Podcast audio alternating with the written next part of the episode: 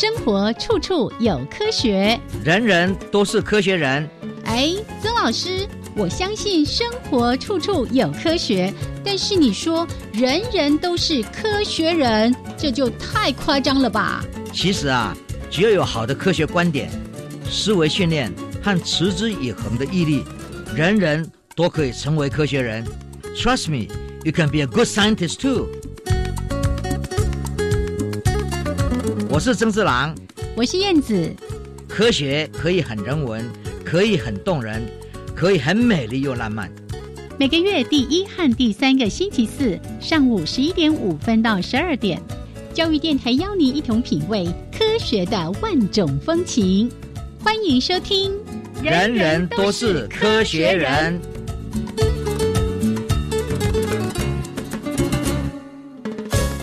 Hello，亲爱的听众朋友们，大家好，欢迎收听教育电台。人人都是科学人，我是燕子，我是曾志郎。Hello，曾老师。哎，燕子好，大家好，所有的听众朋友都好。嘿，我们再次相隔两地。嗯，是跟老师挥挥手呀，大家都挥挥手 哈，哎，空中相见，是这个我们还是一样的哈，在录音室里面，老师因为已经好一阵子没有来电台了，我跟您介绍一下现在录音室的装备。哦，除了我们呢，每一个人都要戴口罩之外，我们还有很多的隔板。哦，是每一个麦克风，然后受访的来宾都会被间隔在一个像那个餐厅一样，比餐厅哦规格还要更高一点。对，我是觉得啦，嗯，小心是最重要的防疫措施，是就个人的小心哈，这是一定的。是，那尤其是现在，因为是马上就开学了嘛。啊，中小学都已经开学，结果一开学就开始这里报那里报，哎呦，真的是让人也担心哈。对，嗯，因为这个事情是这个家长也是非常的困苦哈。嗯哼哼。然后，我想整个市教育局、县教育局各方面的大家都非常重视，现在怎么样来防止在校园、学校园里面的一种疫情的增加哈。嗯哼。大家长当然很担心啊，是很多学生到学校去以后，有时候家长呢要在这里上班，那心里面都挂着自己的小孩。嗯，我想这是人之常情嘛。是，但是呢，我相信就是每个学校现在都是非常小心的在处理每个步骤。嗯哼，哦，那当然碰到几件没有预预测到的感染了，嗯，然后学校里面大概就马上就隔离，马上就停课。是，我想大家都很紧张的去处理所有的事。是，这是大家都要根据学校的规矩去做，哦，这是一个众人必须要共同维护的规则的遵守。嗯，哦啊，当然会很多不方便，大家要忍受。想想说，哎，万一没有这样子的话，你看那些爆爆发的更严重。嗯嗯，然后整个社会都受到影响。然后我们在大学里面也是这个礼拜或者下礼拜就开学了。嗯，啊，这一开学呢。当然，学生们要从各地回来到校园里面来，啊，大学生呢比小学生们更 更容易，因为互相的交流啊，各种谈话更多嘛，嗯哼哼，所以要更小心。是，哎，现在不是很多大学都已经公布说啊，这个开学的前几个礼拜要改成视讯上课。对，现在大概是都是前三个礼拜或者两个礼拜。嗯嗯，哦，嗯，然后呢，我觉得说这是对的。嗯，所以现在就是开始。视讯教学，啊，视讯教学呢，很多同学们也觉得不方便，老师们也不方便啊，有的也不太习惯。对，然后教学的效果呢，当然老师们觉得不够好。嗯，但是呢，在这种非常形势之下，整个视讯的平台都已经比以前好很多。真的。对，当当年远距教学的时候，我们太多问题。嗯啊，啊，现在呢，已经不同的那个平台都设计出来。现在很多视讯软体其实非常的好用，嗯，对。但是呢，从老师跟学生们之间能够建立比较针对问题去谈的事情，还是有一些打折了。是是。所以呢，我觉得在这个时候，老师们要有耐心，嗯，学生们呢要更比以前更热心的去看老师们准备的材料，嗯，让大家读，嗯。读了以后再来上课，是就可以参马上参加讨论哦。这个方式呢，学生们一定要遵守哦。就说你为了使你的学习的效果增加，老师预先给你的这些材料，嗯，真的要先看完。对，哦，视讯让你最大的困境就是有时候老师跟你之间的沟通在视线上不很良好。嗯，如果你都已经看了这些文章，嗯嗯，然后呢，就是那个视讯的平台，万一有一些模糊的地方呢，你马上可以补起来。嗯哼，就是因为你已经看了大致的那个方向，是老师们可能会注意到哪些地点，然后呢，从这个里面呢，你也会学到你所看到的重点跟老师们所看到的重点有没有符合。是，这个也是一个非常好的学习。对呀，所以我就一定要提醒同学们。老师们预先给你看的准备的功课，上课以前一定要看完。老师提供的非常棒的建议哦，尤其老师您这研究认知科学，对不对哦？是，对。以前我们都会说啊，这个上课前要预习，然后上课的时候认真学习，那事后要复习，这三习就会让你的学习成果变得非常的好，对不对？对，没错。然后最重要的是，在学习的过程上，嗯，你自己已经有一些。方向了。是，然后呢？你现在老师就讲的时候，你会注意到细节，嗯，然后你去比对，你认为重要的跟老师认为重要的有没有一样？哎，对对，这个是一个非常好的学习。所以呢，老师刚刚提供一个很重要的建议，就是。如果说采取这样的一个呃线上的视讯的教学，学生的预习非常的重要。然后在视讯上课的时候，大家反而可以更充分的讨论，或者透过老师的一些说明之后，你的学习会更丰厚，会更扎实。对对对对。所以大家也就可以不要那么担心说，哎呀，这个视讯会不会这个影响教学的效果啦等等的，反而可以有不一样的思维了。如果这个疫情慢慢降低了。大家能够实体教学，那当然是最有效的、最好的。是啊，还有一些同彩的互动。对于学习的历程也是很重要的。对，好，那谢谢老师跟我们做这样的提醒，也希望说，哎，大家好好来思考这样的一个问题。好，那老师，我们就一开场先跟大家聊这边，那待会儿呢，一样的为大家提供两则科学新闻。好，另外呢，在我们科学人观点主题时间，哎，老师要谈这个话题，我觉得非常有趣哦。就是，呃，以前我们小时候都会读到很多马克吐温的什么，哎，历险记，对不对？哈，可是。是呢，这马克吐温好像有某一些地方被误解了，所以他有一本书一直没有被大家看中哦。那是发生什么事情呢？待会儿呢，我们请曾老师跟大家来说明。好，那老师，我们先聊到这边，稍微休息一下，一小段音乐之后回来为大家提供科学新闻。好的。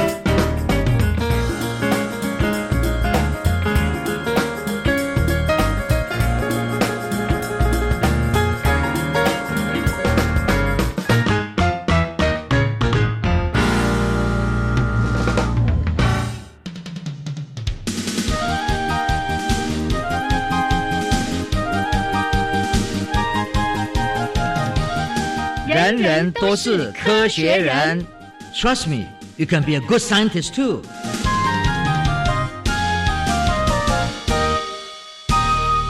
人人都是科学人处处可学新知识。欢迎朋友们继续加入教育电台，人人都是科学人。我是燕子，我是曾四郎。好，我们要来跟大家播报科学新闻。首先，这一则新闻的标题写的叫做“意念书写，电脑打字”。哇，这里面提到的脑机界面。也是之前我们在节目当中，有时候老师会在专题或者是新闻的时候都会提到的，脑机界面搭配人工智慧，可以把脑海当中的字母转换为文字。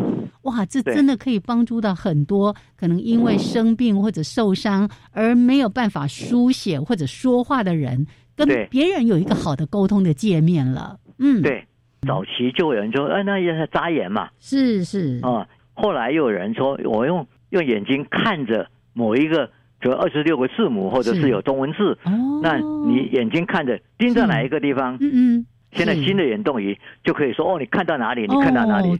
然后把这些都都都都都都都凑起来。嗯嗯。但是这个都很慢。我们说一分钟一般人打字一百九十个字。嗯。他这个呢，顶多。三四十个就差不多了哦，啊，这个东西就太慢，是，对不对？你要去表达一些东西，几个字啊，对方也是很难，你也很难。对，啊，有时候反而这样就会产生一些挫折感了。嗯，现在有个新的方式出来，研究者就就说，那我能不能用很自然的，不要去在键盘上，因为你做做键盘又是另外一个过程嘛。嗯哼，那你我说不用，我就直接写，用我手写好了。哦，想象我自己在手写，嗯，就想象我的 A，我的 B，我的 C，我怎么写？这一些呢，因为它的字形都不一样，我的手的那个位位置动，哦，从上从下从旁这样绕过来，这些都是不同的。哦，笔顺。从 AI 的观点，你很容易抓住分解出来，是是哪一些因素来造成？的这个不同脑波是在指示哪一个东西？嗯嗯嗯。那如果用这样子的话，你一下子就可以推动到将近有九十个字母，在一个一分钟里面打出来。哦，我那个就比起之前的那三四十个字要快很多了。对，嗯。然后一般的人呢，如果是讲话比较慢的，或打字比较慢的，平均大概也是一百一十五个字差不多了。嗯哼。啊，所以呢，他就没有差很多了。哎，没错。对。所以呢，讲起来就是说，这是一个新的进步。它的关键就是说，你必须要能够从你脑波，你在想每一个字、每个字母的时候呢，你二十六个字母，这中间还有一二三四五六，对不对？还有数字十个数字嘛，零嘛到九嘛。然后呢，可能你还有一些顿，就说啊，这个问号啊，我问你啊，要停一下。对对对，这一些东西。但是字母呢，跟这些符号呢，讲起来，以现在大家的这个这个电脑的能力，AI 能力，不难的，嗯，所以我们就很快的可以发展出来这样的一个系统。所以这个东西是用意念透过脑波，然后呢变成书写文字，这一些概念技术后面带来的很多一些想法，比如说，如果我能够用这样来打字。我们能不能用这个去处理这个聋哑声的手势语？哦，手语哈。对。但是你到底要用哪一个媒介？嗯。中文字呢？英文字母呢？好，那英文是有一个叫做 finger spelling，一个手语的人呢，他是用手来 A B C D 这样比出来的。是。那你也是一样，用那个方式去做，也是可能的。哦。哦。那中文字就比较麻烦，是。因为 我们的字字体太复杂了。嗯，对。那你说我能不能用波波摩佛，也是另外一种方式。嗯嗯啊，波波摩佛的每个字字形的写法也不一样，所以有很多基本的概念一致建立之后，是。这个脑机界面这个软软体程式，嗯，一建立第一步以后，后面的发挥的可能性就很多了。真的可以应用在更多不同的层面、不同的语言，甚至是刚才老师说的手势语了。所以我觉得说，这样的一个研究呢，会造福很多很多，因为脊椎骨或者脑受伤的一些病人，或者一般的不能够手写或不能讲话的人，都会受益的。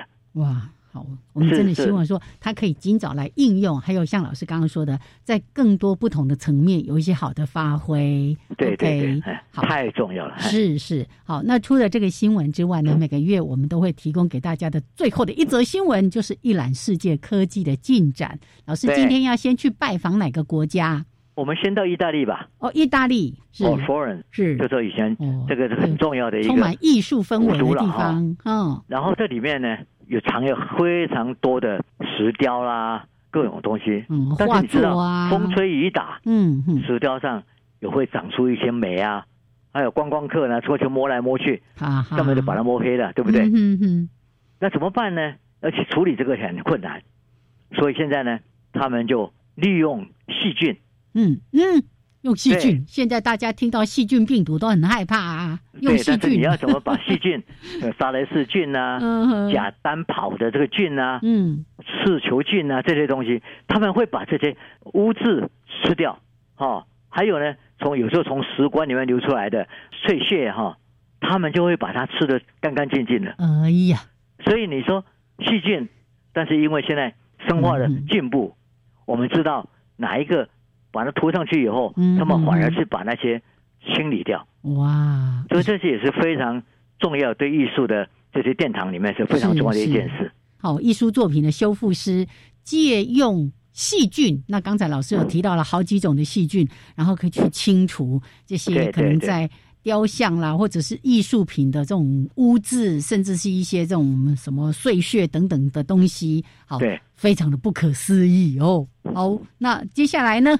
接下来我们就到刚果去吧。哦，刚果，嗯，刚果这个里面有一个火山，嗯，就是尼拉贡哥火山，是，它是世界上最活跃的这个火山之一。是是。二零零二年呢，它第一次爆发，好多四十万人流离失所。嗯。但是呢，预算被砍了，网络就中断了。那后面呢，这个预测的火山爆发能力就会减低。哇。所以呢，我是觉得说，有时候哈，政府的政策，嗯，要去看到重要的东西。老师刚刚说那个这么大的一个火山，而且非常的活跃。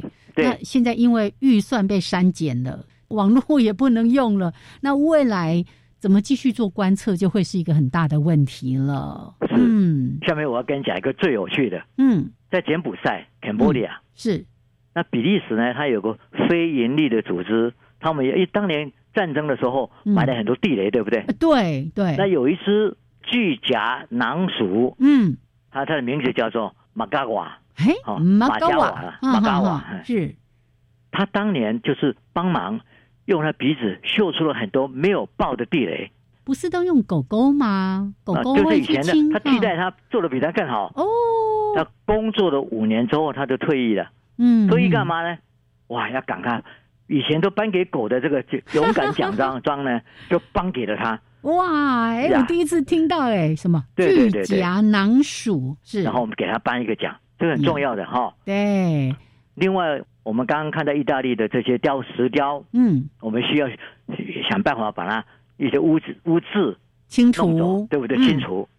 那么我们现在看到印尼，嗯，印尼呢，在这个叫做苏拉威西群岛，嗯嗯嗯，苏拉威西上呢，嗯。上面有一个非常重要的石洞，发现很多壁画哦。那这些壁画呢，等于是非常重要的古迹，而且是它对人类的演化的文化历史非常的重要。是。那这个呢，两万年、四万年珍贵的东西，就慢慢因为气候变迁呢，会被渗出来那些水。现在呢，也希望就是说政府或者世界上所有的有心人一定要捐款。好好来保护这块东西，哇，不然就会被侵蚀掉。是，那么重要的一些古老的考古人类学非常重要的一些壁画呢，就会不见了。对，非常重要的人类的历史的一个遗迹，对不对？对啊。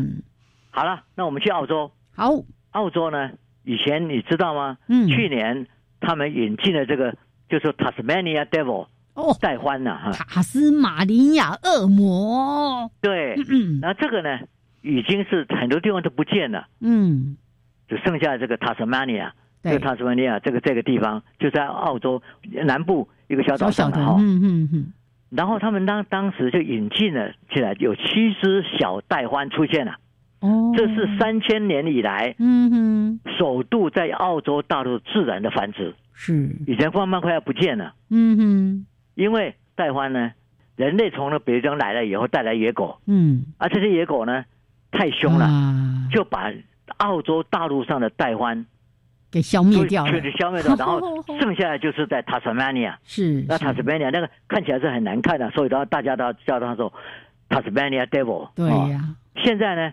他们因为引进了好好的培养这些小带欢，在澳洲的大陆上，嗯，那大陆上呢开始就生产了。哦。哦，这个也是面临灭绝的这个带欢呢，重新在澳洲大陆又开始繁殖，是。啊，很自然的繁殖。哦，我觉得是很棒，所以算是富裕有成了。对对对，如果那我们就到南美洲，嗯，在 Galapagos Island 哦，这个当年这个达尔文去的这个。加拉巴哥群岛，对，啊，加拉巴哥群岛。是它基因分析的证证实，在这上面呢有发现的这个母象龟，和最近这看到一九零六年的象龟是同一种物种，嗯哼，就说你发现的这个跟一九零六年的不同的物种。是，然后他们现在发现就是说至少还有两只该的该种的象龟的证据，如果这样子呢？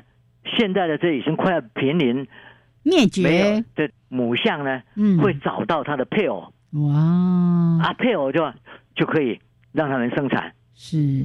这个也是保种的一个非常重要的形式。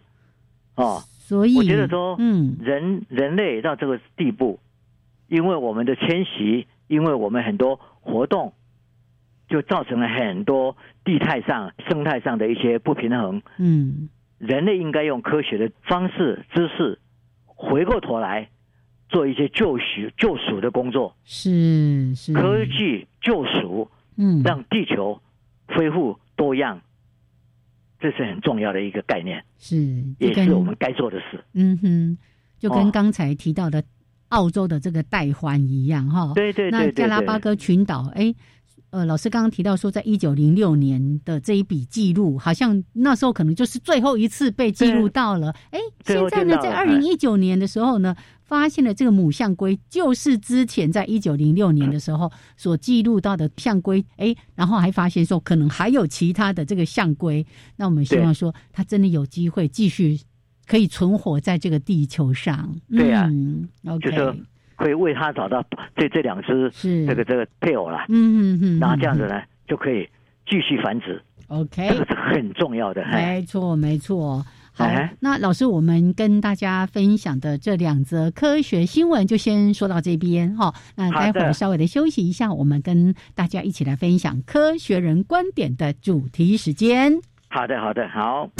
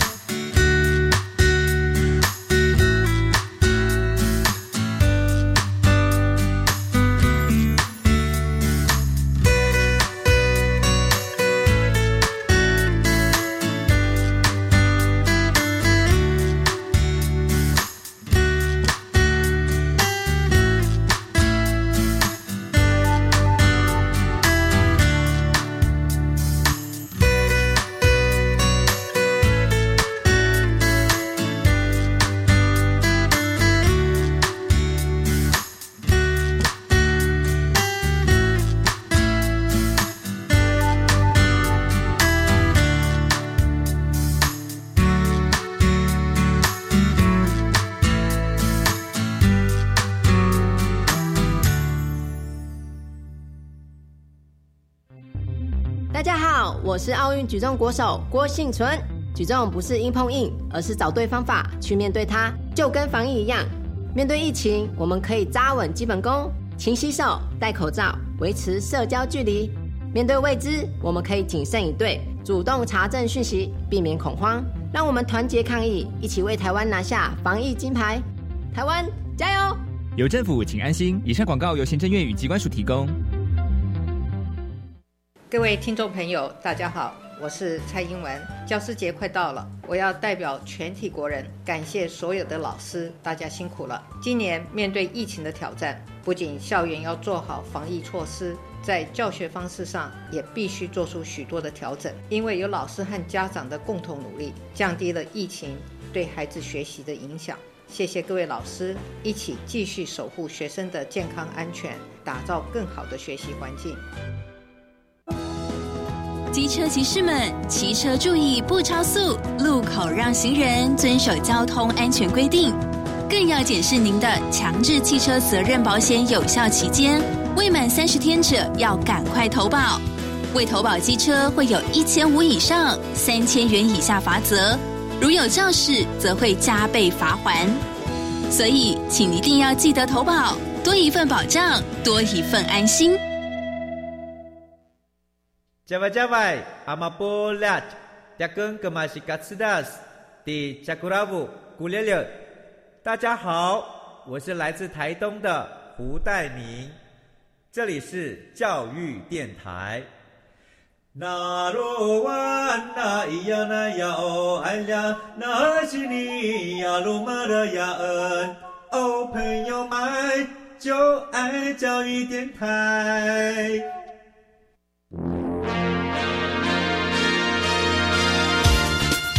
人人都是科学人，Trust me, you can be a good scientist too。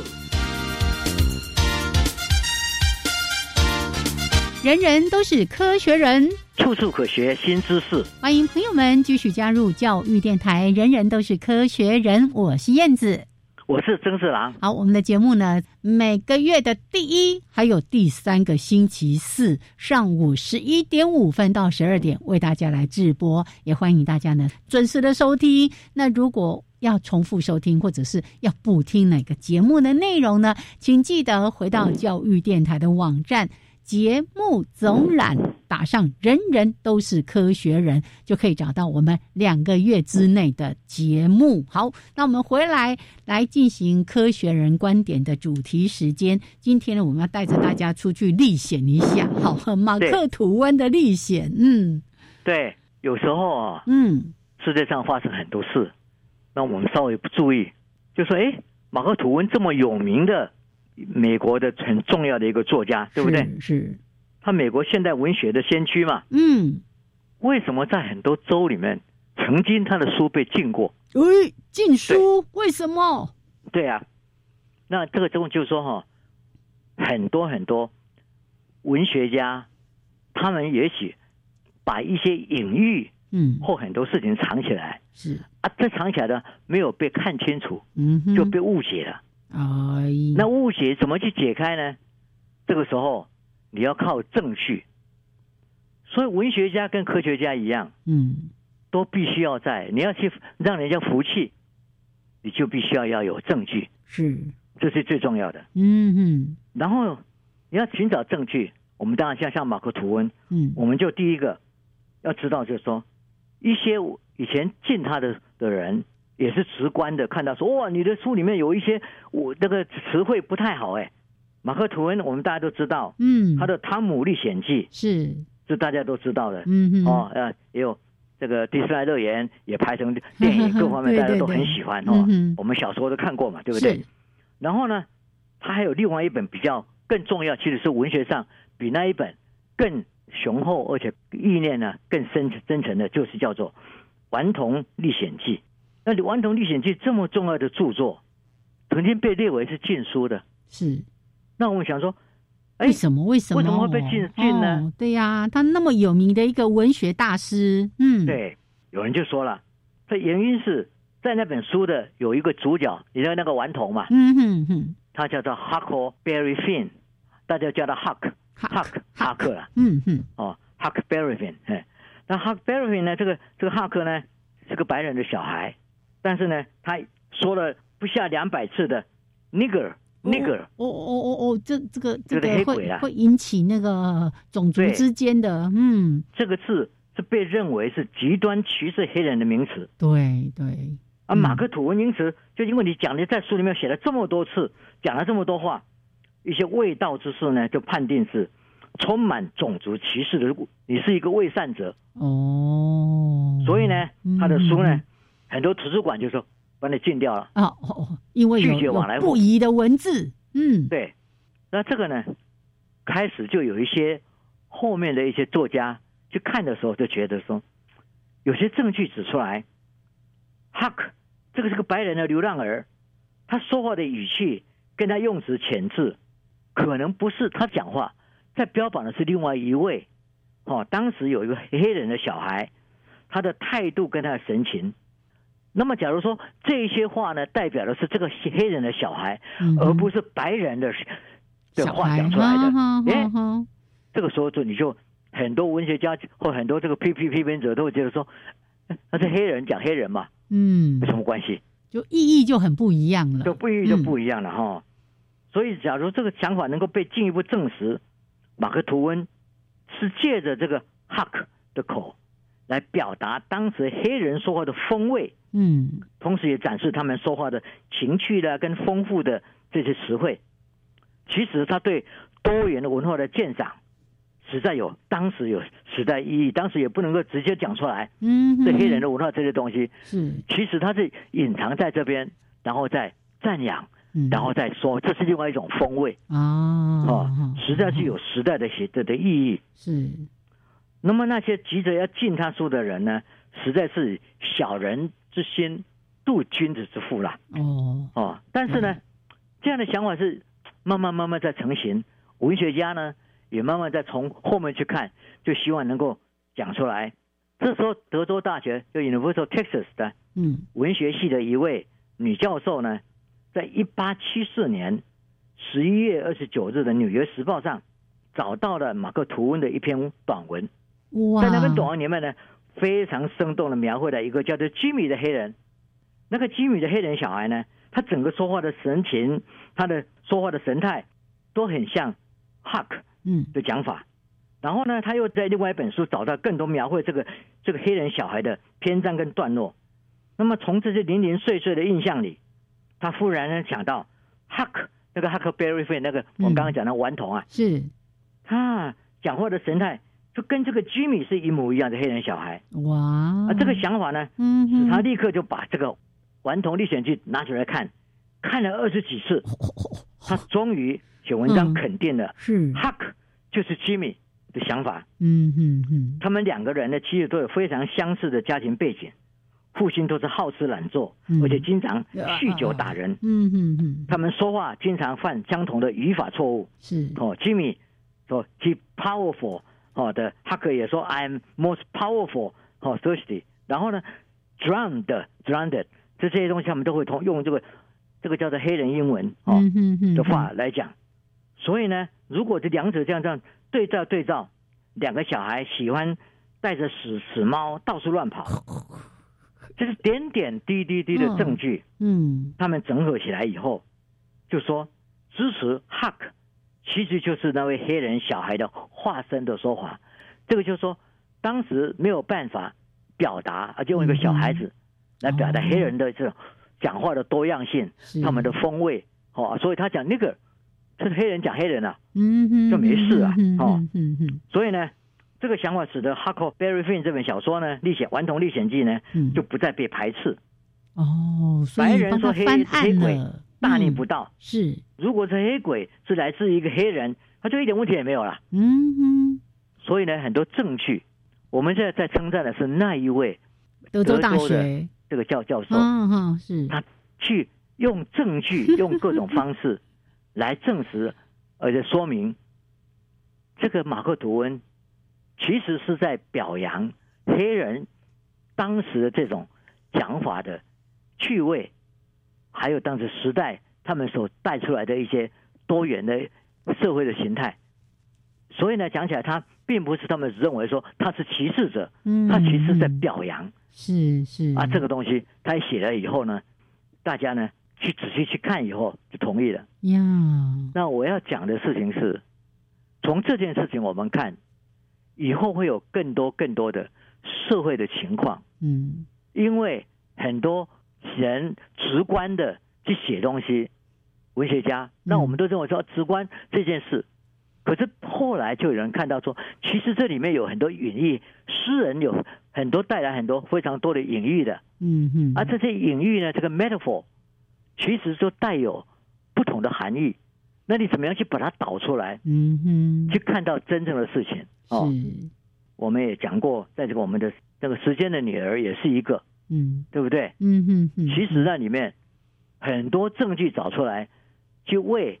Richard the Third，嗯嗯嗯，对对，理查三世，嗯，对，去平反，他被大家所误解，认为他是最坏的一个国王，英国，嗯，都发现他不是，他是战死在战场的人，是。那这些东西，那我们必须要从科技的未来去思考这个事，嗯嗯，因为它会带来很多变化。呀，那文学家怎么样去面对这个事？我觉得证据、理性的思考。文人并不是因为直观就会忘记他，嗯哼，我觉得他们还是非常重要的。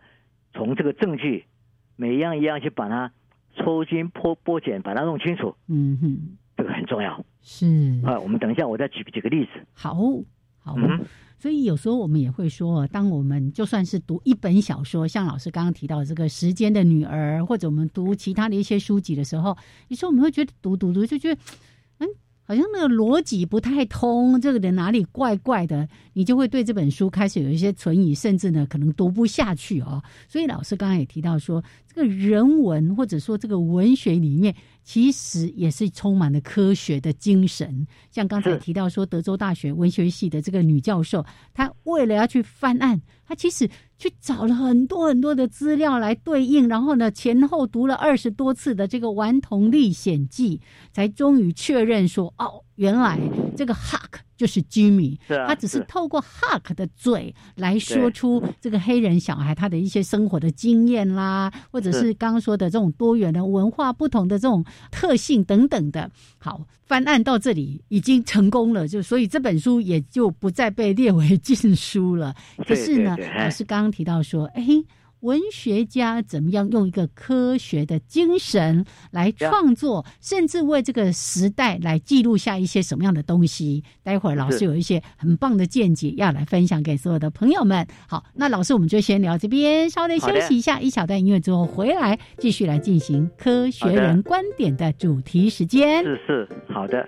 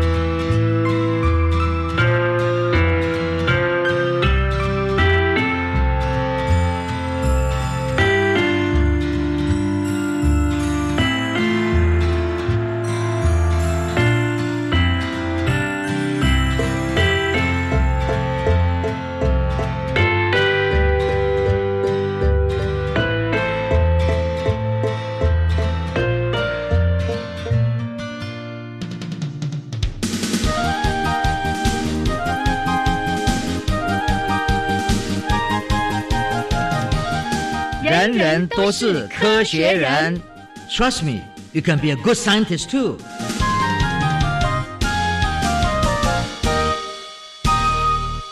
人人都是科学人，处处可学新知识。欢迎朋友们继续加入教育电台。人人都是科学人，我是燕子。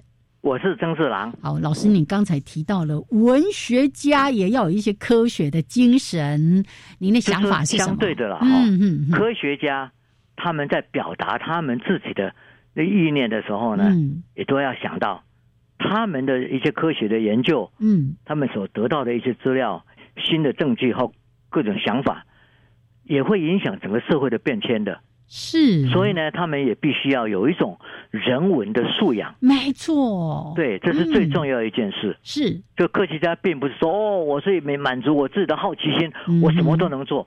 但是问题是什么都能做，会造成整个地球的污染。嗯，我们今天大家都知道，各种灾难、大气变迁、地球软化，很多都是科技在发展的时候，嗯，忘记了人文的素养。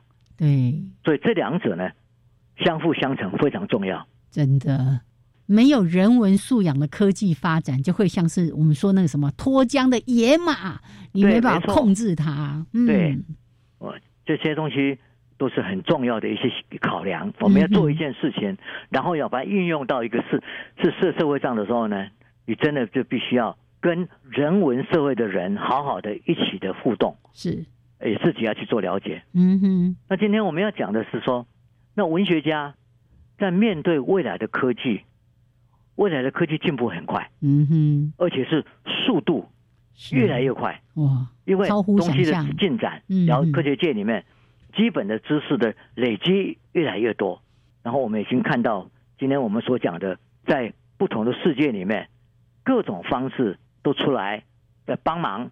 或者是在制造人类更高的幸福，可是，在一不小心，我们就会产生很多很多不良的后果。嗯，那文学家怎么样去认识这些？因为文学的力量就是让大家、让大众透过文学的欣赏的一些故事、一些过程，然后了解你们这些科学家所做的事情的后果会是怎么样，对不对？嗯哼，这些东西。所以，文学家本身呢，他要去描绘这个未来世界所能产产生的事情，那里面的复杂性，跟里面的一些可能会发生以前从来没想过的，嗯，他就必须要对未来世界有所了解。那这未来世界呢，我们今天来看，大概有十个东西，哦，我稍微简单的把它整合一下。耶，我这十个东西呢，我们叫做十个 O 了。十个 O，哎，上之前老师讲过七个 C，英文的的缩写了哈。嗯嗯嗯。嗯，比如说 Astro，嗯，Astro 就是我们讲天空了，嗯，对不对？天文的研究是重不重要？哦。那大气变迁，我们现在整个软化，然后台风各方面，那所造成的这些这些问题，现在你看，说冷就很冷，嗯，说热就很热，是，然后。这个洪水水灾，今年很严重哎，嗯嗯，然后火那个森林大火一烧都烧几个月，哦，真的是，然后烧几个月以后，造成这天天天空上多少二氧化碳啊，嗯，这些东西都是很严重的。然后文学家看到这样的对世界的影响，他必须要了解什么叫做 astro，嗯，对不对？天文的研究，嗯哼。另外另外一个就是我们叫 bio，bio 就是 biology，就是所谓。生物科学，对不对？生物多样性，嗯，我们在消失，生物的平衡，这个生态的平衡这些东西，你怎么样去描绘？一个湿地能种电吗？对不对？种太多，嗯，然后把原来的湿地就破坏掉了。是，然后呢，这些概念怎么样把它是完成？这是很重要的。那第三个就是 geno，嗯，geno 就是。基因啊，嗯，那你要了解基因，现在已经可以编辑了，嗯哼，啊，编辑这个基因会影响农业，会影响疫苗，会影响很多我们的药物、生药这些东西，然后我们吃的东西，嗯，都会被改造，这些东西非常重要，然后它造成整个世界的不安或者世界的拯救都在他身上，然后再来我们看到认知系统，嗯，大家以前不知道的 c o g n o 是认知，是。现在大家知道说啊，什么叫做爱之好莫症，什么叫做失智，嗯嗯，这个就是说你在讲人类的幸福的时候，你身体好好的，但是你如果是认知系统有所退化了，你也不幸福啊，嗯，所以这些东西很重要，我们要去了解。啊，怎么去去文学家怎么去描绘这互动，然后再来看，这是一个资讯的社会，任何现在是严重的不得了，所有的手机，所有的天空上充满了所有的云端的资讯，里面有多少是真，有多少是假，这个多严重啊！是好难判断，必须要了解这个，嗯，帮我们厘清那时候对社会的影响，然后再来我们看。高科技，哇，什么样东西都会造出来。然后呢，无人汽车、无人飞来飞去的东西，嗯，无人飞机，各方面是越来越力量越大，那爆炸力越强，嗯，怎么办？哦，这些东西都是我们思考的。然后再来，这些能量加起来，我们看到材料也变了哦。导电的东西现在不是钢铁哦，嗯，导电的好的东西是陶瓷哦，嗯哼。那这些呢，也会影响我们整个将来家庭还有建筑各方面不同的东西。再去看，医学界也变了，嗯，医疗大家都需需要知道，说前面的所有的东西知识怎么样在应用到医疗上。这个我们现在老老化、长照都需要很多帮忙，嗯，然后再从刚刚我所说的这些东西，前面的几个 O 呢，都会造成。将来我们对于什么叫做健康，嗯，这个很重要的 一个变化是。那么再来这些东西加起来，我们都为了使大家说就是 well being，幸福感，幸福。可是你现在生活的社会里面是有这么多复杂性，速度变化又很快。我们看文化的变迁也很多，不同的地点，不同的地方，嗯。然后呢，最近因为 COVID nineteen。大家又被禁止在一个地方不敢动，啊这些都会引起整个社会的变迁的。嗯哼，你生活的形态、想法各方面都会变。你文学家如何去描绘这些东西？嗯，给历史做个交代，跟以以后的未来的发展也做一些预测，然后呢，可能产生什么样的后果？文学家他们从直观再加上证据，嗯，了解。真的是很不容易的，所以我们今天在谈这个东西，人文跟科技的融合，是不是两个人对谈，而是两个两方面的人要融合在一起。嗯，哦，不是对谈，不是对立的，我告告诉你，你告诉我，而是说大家一起来把我们的思想，把我们的生活融合在一起，这个才对对未来。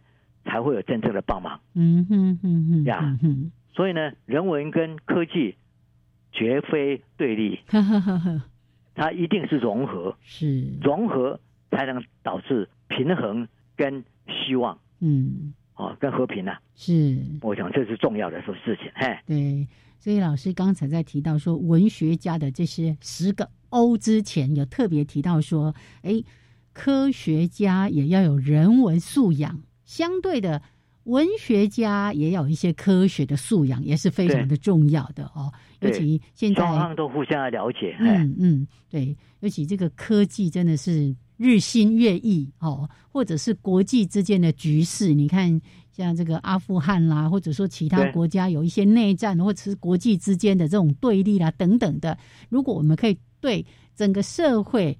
的局势对国际或者刚才提到的这些太空的科学啦，或者是生物基因认知，甚至是现在我们经常在讲的，哎，云端哦，这个云那个云，还有一些相关的材料科学或者医疗哦。刚才老师提到说，对于健康的定义或者如何来追寻健康，还有整个整体社会的一些复杂性，还有了解到社会变迁，那包括我们刚才。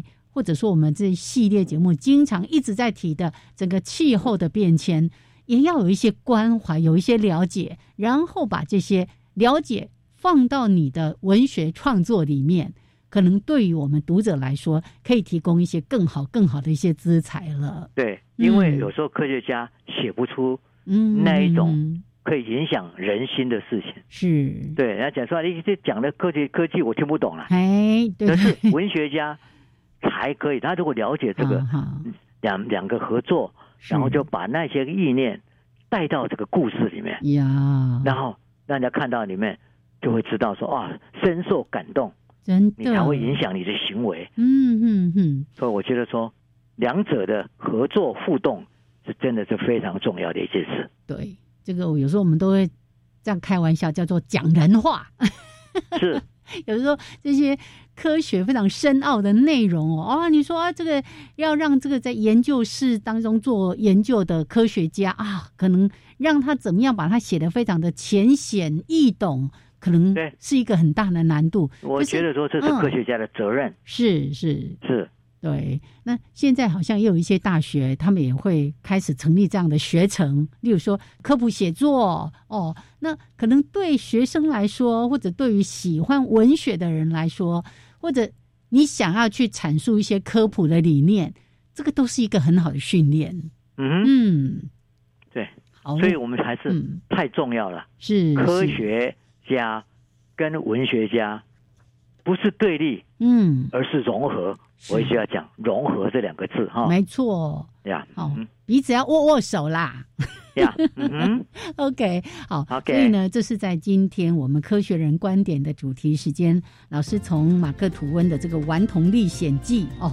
这个一直被误解，到后来呢，有文学家透过这，这就是一个考据的功夫呢，哈，他考证之后发现，事实上他没有，并不是所谓的以前人家认为的充满了种族歧视的这样的一些用语，而是透过这个哈克这个白人小孩来说出了这个黑人小孩叫什么居米，对不对？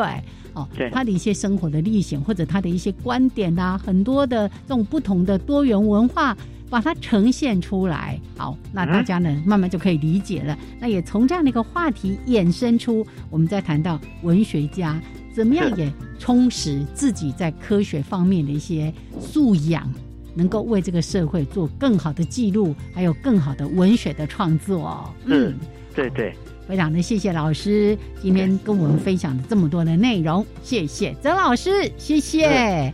好，那下个礼拜就要过中秋节喽，先祝福老师秋节快乐。是啊，中秋节快乐。是好，如果天气好，共婵娟。对，天气好，记得出去。